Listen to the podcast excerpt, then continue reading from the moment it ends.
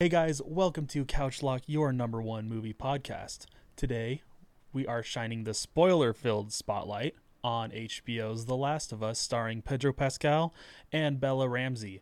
This is the long-awaited adaptation of the 2013 action-adventure video game developed by Naughty Dog. There is a lot to unpack here, and the only thing more ravenous and horrifying than the clickers is The Last of Us fan base. So with that being said, it is time to lock it in.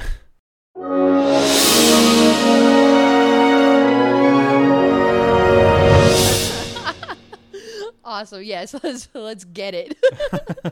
The ravenous fan base. Oh my gosh. Yeah, that's I guess that's a good way to describe it. Like, video game adaptations have always kind of had they're kind of a hard sell, right? Yeah, well, I mean, video game fan bases already are kind of crazy, and then you mix it with like something these people love and then put different studio hands on it that think they know what they're doing and they really don't, and it can get messy real quick. But I'm excited to break this one down with you because I know that we've both played, at least we've both played the first one, right? Yeah. The Last of Us.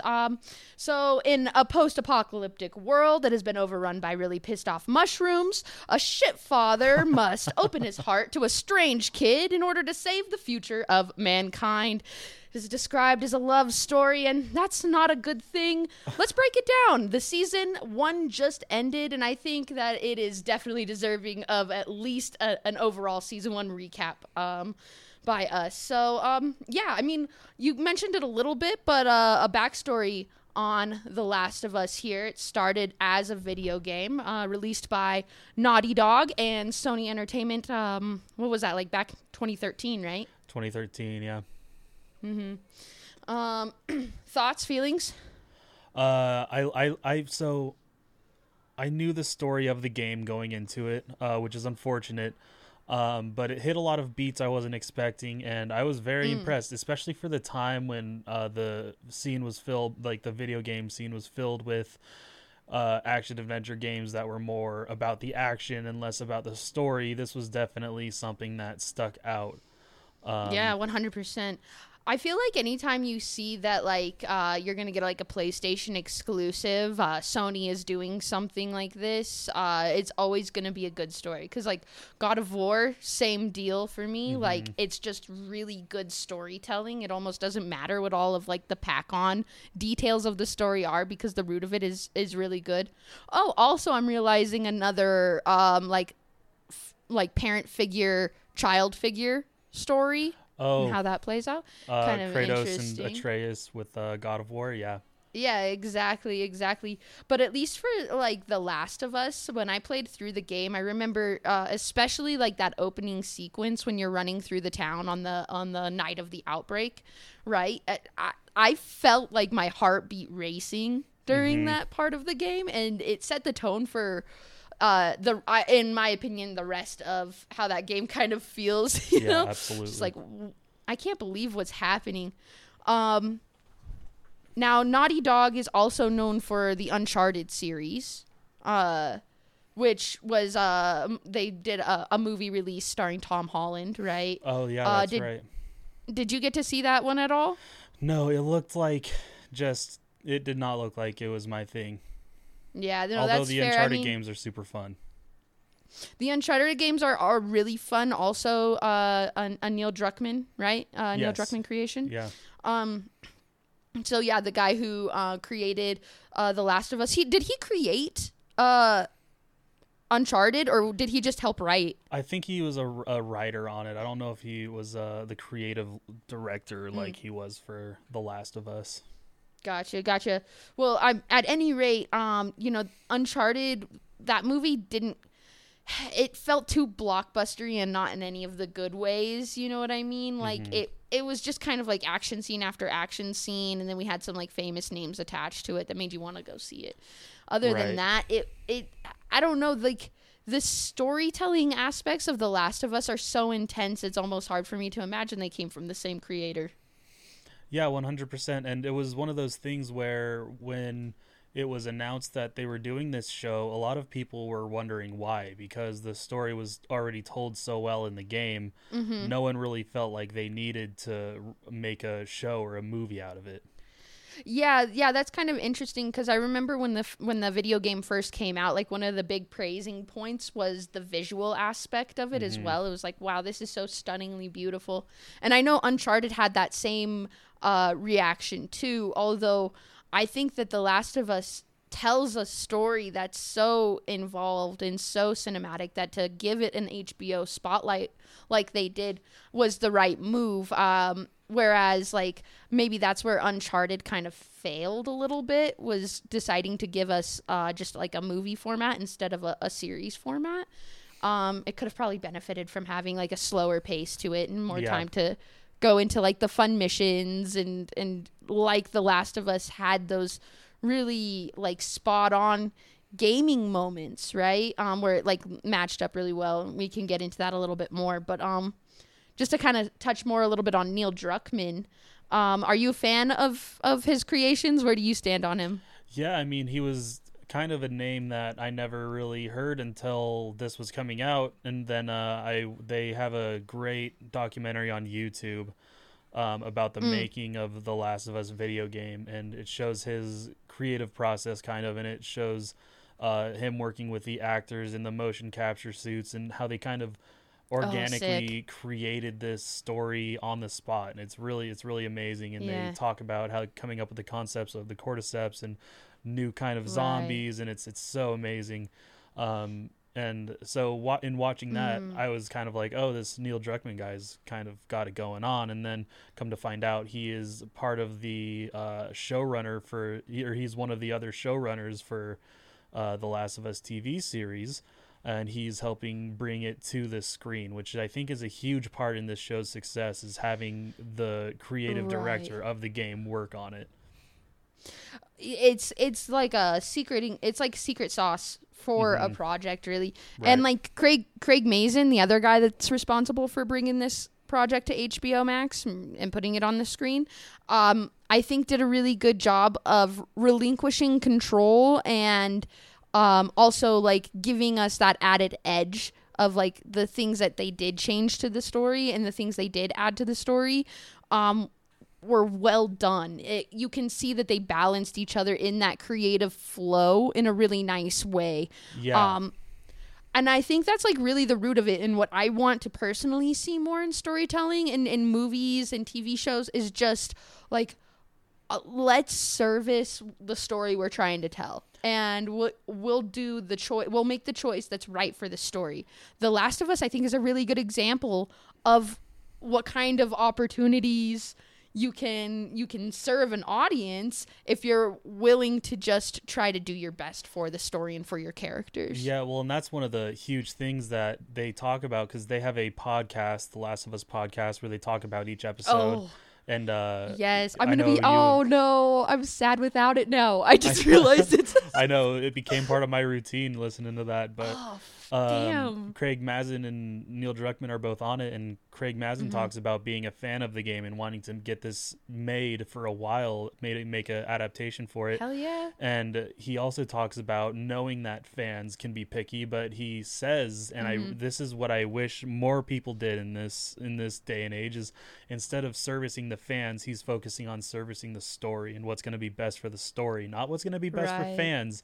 It's not that the fans don't matter, but the story is more important, and they really followed that to a T. Yeah, and that's like, I mean, it's a chance that I think creatives have to take, is like, okay, I'm gonna make this thing and I hope people like it, but if you're doing service to the original idea behind your project, right, if that's really worth what you think it's worth, all this work you're putting into it, it'll shine on its own. The fans will find it. Yeah, 100%. And I think the game already had that tone set of like, no, the fans love this story. The fans love these characters. Like, just do right by the story, do right by the characters, and the fans will be okay. Like, the pieces will fall where they may, and when the dust settles, I think everybody's gonna really end up walking away liking this series. Right, and it's funny because there are some changes that had to be made, because a video game is way different than a movie. You can't interact with a movie the same way you can with a video game, and you don't spend the same amount of time with. You spend probably double the time in a video game than you would a TV show or a movie with the characters, right, with only one character. So there's a bunch of changes that have to be made, and the elegance comes from what those decisions are and the reasoning behind them. Yeah, totally. And I think they did a really great job of balancing those scenes where you could just put like a side-by-side up. And I'm sure we've all seen the videos on going around on social media of how frame by frame they've pretty much replicated some of these scenes right out of the video game. But at the same time, they've taken liberties in other areas, changed the story up completely, and kind of left it up to the audience. Okay, well, we did this. I hope you like it. Right. Personally, for me, there wasn't a single instance where I was disappointed with the change they made. Yeah, I got to agree. I wasn't disappointed in anything. I will say there were changes I was more crazy about than others. Okay, that's fair. But overall, I'm super happy with how this turned out. As a fan of the game, I'm super stoked with the show. Probably one of the more prominent changes to the storyline was how the cordyceps communicate and travel. Of course, in the game, they are transmitted in the air, and our characters are constantly like shuffling masks on and off as they enter certain areas in the game. Well, the creators have already come out and said, well, that's just like not going to work in a real life situation.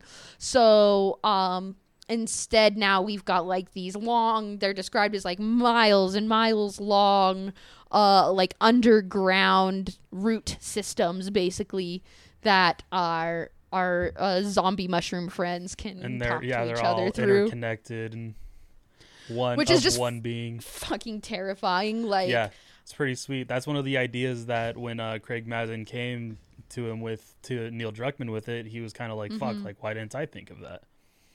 I know, yeah, like that's all I would understand the disappointment there because it's a brilliant idea. It really is gives great. It gives like a nice twist to the zombie story, right?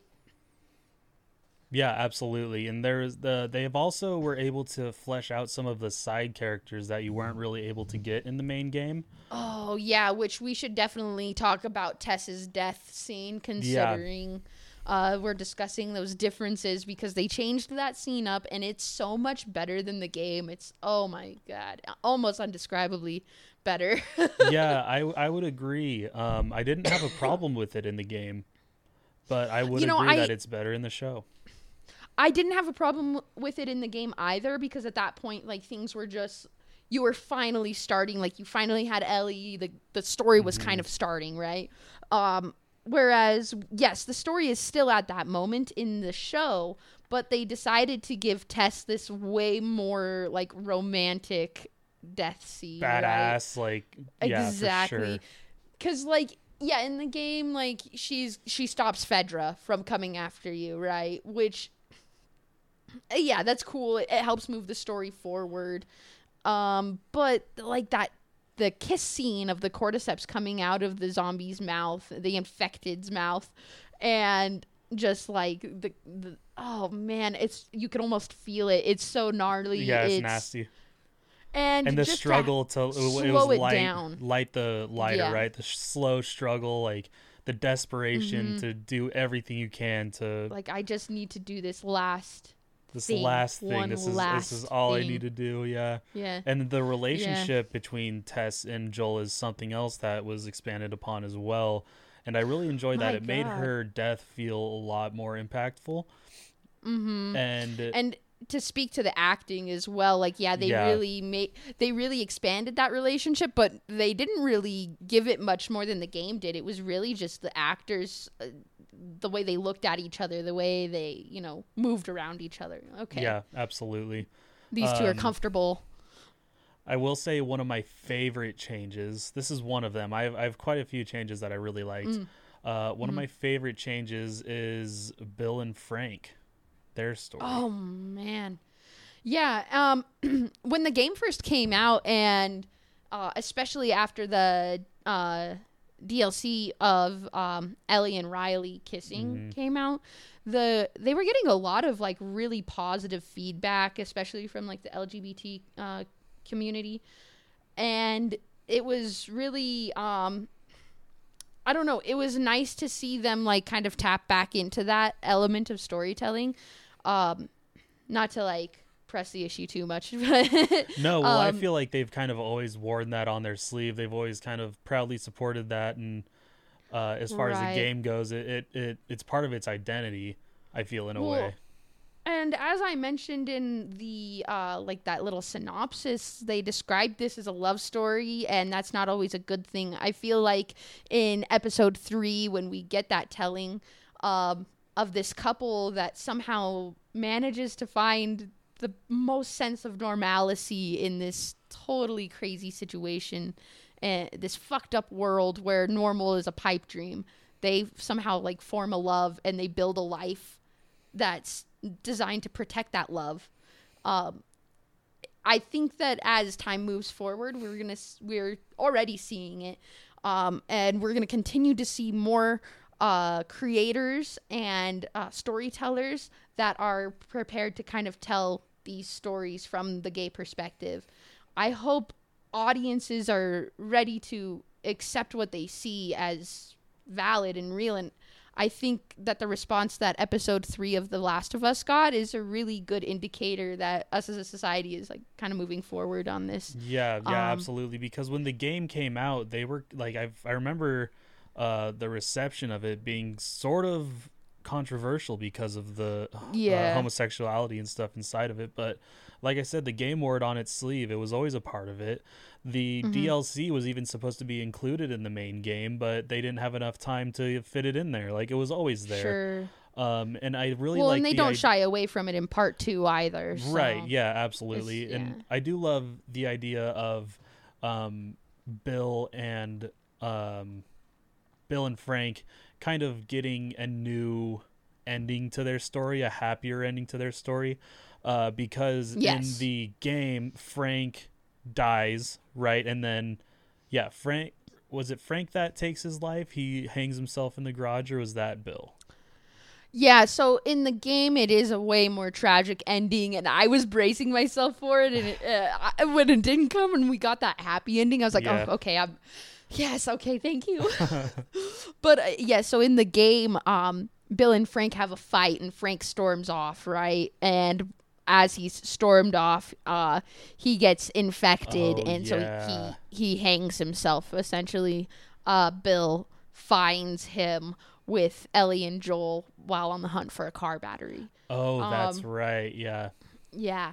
So it is a far more tragic. And once again, we get back to that main theme. We're telling a love story. And in episode 3, we're telling the story of this very forbidden love. It's become even more forbidden because, like, what are the odds of you finding another gay man in the middle of an apocalypse? You know what I mean? Yeah, like, well, and I love a big theme of the show is, like, what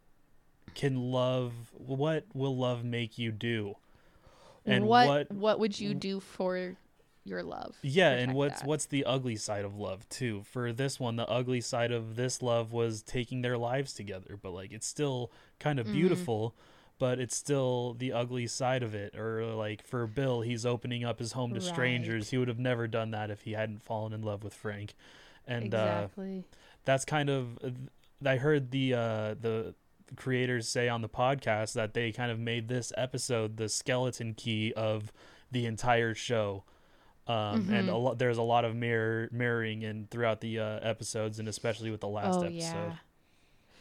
You can feel it all the way through. There's these moments in almost every episode where that heart pinging sensation of when you're watching this show just it hurts and is amazing all at the same time. Yeah.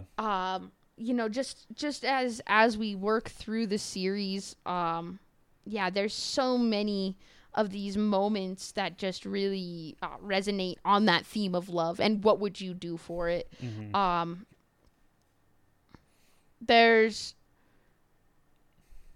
some very twisted things we would do for love, right? Right. Love one makes of the, people do twisted things. One of the changes I noticed is that in the game, the group of people that David is looking after, they know they're eating human meat. Oh, really? I forgot about that. Yeah. But in the show, he's doing it in secret. There's kind of under the table. And I don't think, is he like kind of the same religious leader in the game? I don't remember that part. Yeah. Okay. Yeah, that part's the same. There's like that big sign behind him in like the gathering. I think that's the same. But yeah, he is once again like, he's trying to take care of these people. He feels a responsibility for these people. Mm-hmm. He can't bring himself to say straight up like, hey, I'm feeding your like dead family members to you. Hope that's cool. We'll bury your dad in the summer. Don't worry about it, kid. This is like, we'll bury most of him.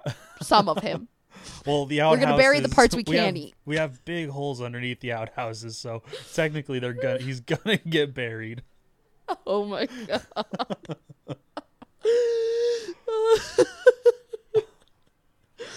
Yeah, that's fucked up, bro. Well, that's so funny. Yeah, like we see like the polar opposite of episode 3, like that sort of that root of love. Like this show really covers the gambit. I think a really good example of that is Sam and Henry, because Henry loves his brother Sam, and his brother Sam is sick. And what does he have to do? He has to kill somebody for Sam because he loves Sam. So his love for his brother is making him do these crazy things. Yeah, that's 100%. And also the way that they made Sam deaf in the show. That was another one of my favorite twists. It added such another layer of depth to their connection, their character, and the actor that played him is actually deaf. He's like a super talented kid, and I love how they made like his they didn't make that his tragedy. It was just a part of his character. His tragedy was more so like he had what was it? What did he have? What did he have? He had like leukemia. Yeah, he had leukemia. Crazy. Like that was his tragedy, not his. The fact that he was deaf, almost like it just brought such another layer to him and his brother's relationship. 100%. And even though Sam is the one that's deaf, and also they've changed it up to give him leukemia, right? Yeah, yeah. It's like almost more impacting on Henry's character. Like that change up is almost more impacting to Henry's character in the show, simply because he's like Joel. He's the caretaker of this young child, but now this young child is like in super need of somebody, right? Mm-hmm. Like that's even more weight put on this young man's shoulders. And man, that one was fucking brutal. That one was. I mean, we saw it coming, and it was still insanely brutal. And that's brutal. And if you don't think it's brutal, you either didn't watch the episode or you're lying. So yeah. So Sam gets infected, and Henry, out of trying to protect Ellie, shoots Sam, and immediately he doesn't have anything left. Yeah, that was his love. That's Sam was his love, and it's completely gone. And there's some things in this show, like the sense of loneliness and dread, that I think they really nailed, especially in his character. Well, and it's interesting because as we learn in the season finale, Joel himself tried to take his own life. Yeah, right? that was a really interesting addition. And I really liked that, too. And it made him... And the way he addressed it, too, he says, it wasn't time that healed me. And the way he says it to Ellie and the way that she looks back at him, it was just his way of saying, I love you. Thank you. Right. But they both would rather say, and she understood. Yeah, and they both would rather just leave it at that. They're not actually right. going to say, I love you or right. anything. They're just going to leave it at that. And I really love that. Well, and I think of that moment, and then I go back to that moment right before Henry takes his own life and Joel is pleading with him, right? And it kind of adds like a different, wow, like yeah. a different colored lens to that moment. Absolutely.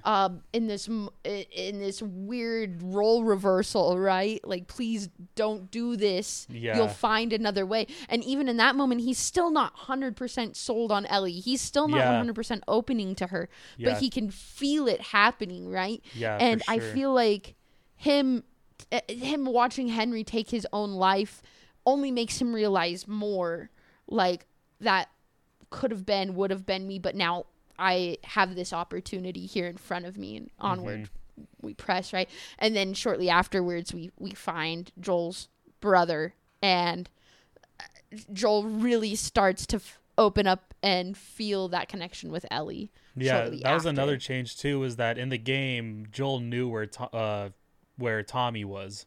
Oh, yeah. Where in this one, they're on the search for Tommy, and then they find him. Because in the game, they were estranged for some reasons. But yeah, that scene where he kind of breaks down and opens up to Tommy was the first time we really see Joel like that, and it's off-putting mm-hmm. in a way, but it was so well acted and such a beautiful moment. And then the part they kept from the game is when Joel goes to tell Ellie that Tommy's taking her instead of him, and mm-hmm. they have that argument, and it's shot pretty much exactly like it is in the game. Oh, and down to the wallpaper. Yeah, and that was probably one of my favorite. There's one other, but that was one of my favorite instances of keeping it exactly the same as the game, and how that can benefit a project like this. Yeah, that was fantastic. And even in the after episode podcast that they release, Craig Mazin even mentions that there was no reason to change that scene. It was perfect already. They didn't have to change it. There were things that they were open to, but there were things that had to be exactly the same. Yeah, and he says the same thing about the ending as well. He says the ending is right. There's no reason to change it. Like, there's nothing we're going to change because it's right.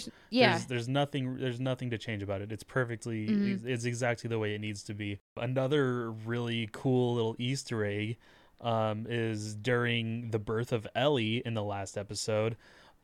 She is played by Ashley Johnson. I was going to say Jackson. Ashley Johnson. And there was something so poetic about her doing that. Freaking she played it perfectly well. Mm-hmm. And yeah, you see essences of Ellie in her, and she's like passing the baton in a way, and it's so cool to see that for sure. And especially knowing how much she loves Ellie and how big of a part of her life Ellie is. It was definitely very poetic to see that. It's interesting because Ashley Johnson and Troy Baker, who voiced Joel in the video game, both ended up contributing so much to these characters. They inspired Neil during the creation of the game, and also in extension, Craig in the show, right? So to do service to the characters meant to do service to these voice actors as well, which is cool because so many times in the industry of film, voice actors, like especially for video games, no one gives a fuck, you know, like right they could have easily just blown them off, but because Neil Druckmann's involved, because Craig Mazin's such a big fan, like they just wouldn't do that. And I think that's part of what makes this adaptation so special, is that they really 100%. Respect the source material, they respect the people involved. And I think that's part of why this is so successful. Yeah, it's kind of like catching lightning in a bottle, right? You get a group of people that are super passionate about a project and about creating a specific vision together, mm-hmm. And it's like a surefire win. This is an example of something like that, I think. Yeah, Ashley Johnson's performance in that season finale, getting to learn a bit more about Ellie, and how the hell does she avoid becoming infected in the first place? That was just so great. And I know that was something that Neil Druckmann wanted to create from the get-go. Yeah, he wrote that and wanted to make it like a short or something, which I think is really cool. So that's pretty much canon to The Last of Us video game. Like as close as you can get without it being in the game. Pretty much, right? Yeah. I'd say so. And also, can we just talk about how like eerily similar Bella Ramsey and Ashley Johnson look. Yeah. Like, isn't that crazy? Yeah, for sure. And they have like sort of the same mannerisms. Yeah, for real. They casted this really well. Man, so good. Yeah, all the way through. And Bella Ramsey, you know, I never had like an issue. I never had an issue with her. Even from like the first announcement, but I wasn't really sold on her until about our halfway point in the episode or in the season. I wasn't sure if she was just going to be too little, like too kiddish, right, or if she could be that mature Ellie, especially the one that we see come back in part 2. And by the end of the season finale, especially like that closing out scene, which once again very similar to the video games, right? Yeah, which was very important, right? You know, where Joel is kind of, you know, lying to her essentially about what happened in the hospital. I really could see, okay, Bella Ramsey could pull off part 2 Ellie. I feel like she could do this 100%. Yeah. Well, and speaking of the last episode and that last scene and what love will make you do, Joel just completely goes against every sense of anything and kills the people that are trying to save the world, to save... I was going to call her Billy. To save Billy. Come on, Billy. To save Ellie. And he does it so selfishly because he loves her so much. And what's her name? The woman. Marlene. Marlene. Mm-hmm. And Marlene says, like, Ellie, would Ellie even want you doing this? And he knows that she wouldn't. Oh, yeah. You know, it feels so ugly. Yeah. In the mix of the score, that was my favorite musical part of the whole entire show, was the last, like, him getting Ellie from the hospital. The music was so just sad and heartbreaking. Yeah, Gustavo, he was great. Another thing I really loved that they brought back the original composer of the game, because the music holds such an identity with The Last of Us. Oh, so good. Yes. And, I'm super happy they brought him back. So... give me your overall, Mike. Season 1, how you feeling? I loved it. I'm really excited for the next. I'm excited for what effects this show is going to have with video game adaptations going forward. I think it sends a very clear message that people want this sort of thing, but you got to do it right. Truly, and I am insanely excited knowing some of the events of part 2, what season 2 is going to look like. And I still have to play that. I'm probably going to play that sooner than later. Oh, wow. Or you have the opportunity to go into part 2 blind. I know, but I don't think I could. We'll see. We'll cross that bridge when we come to it.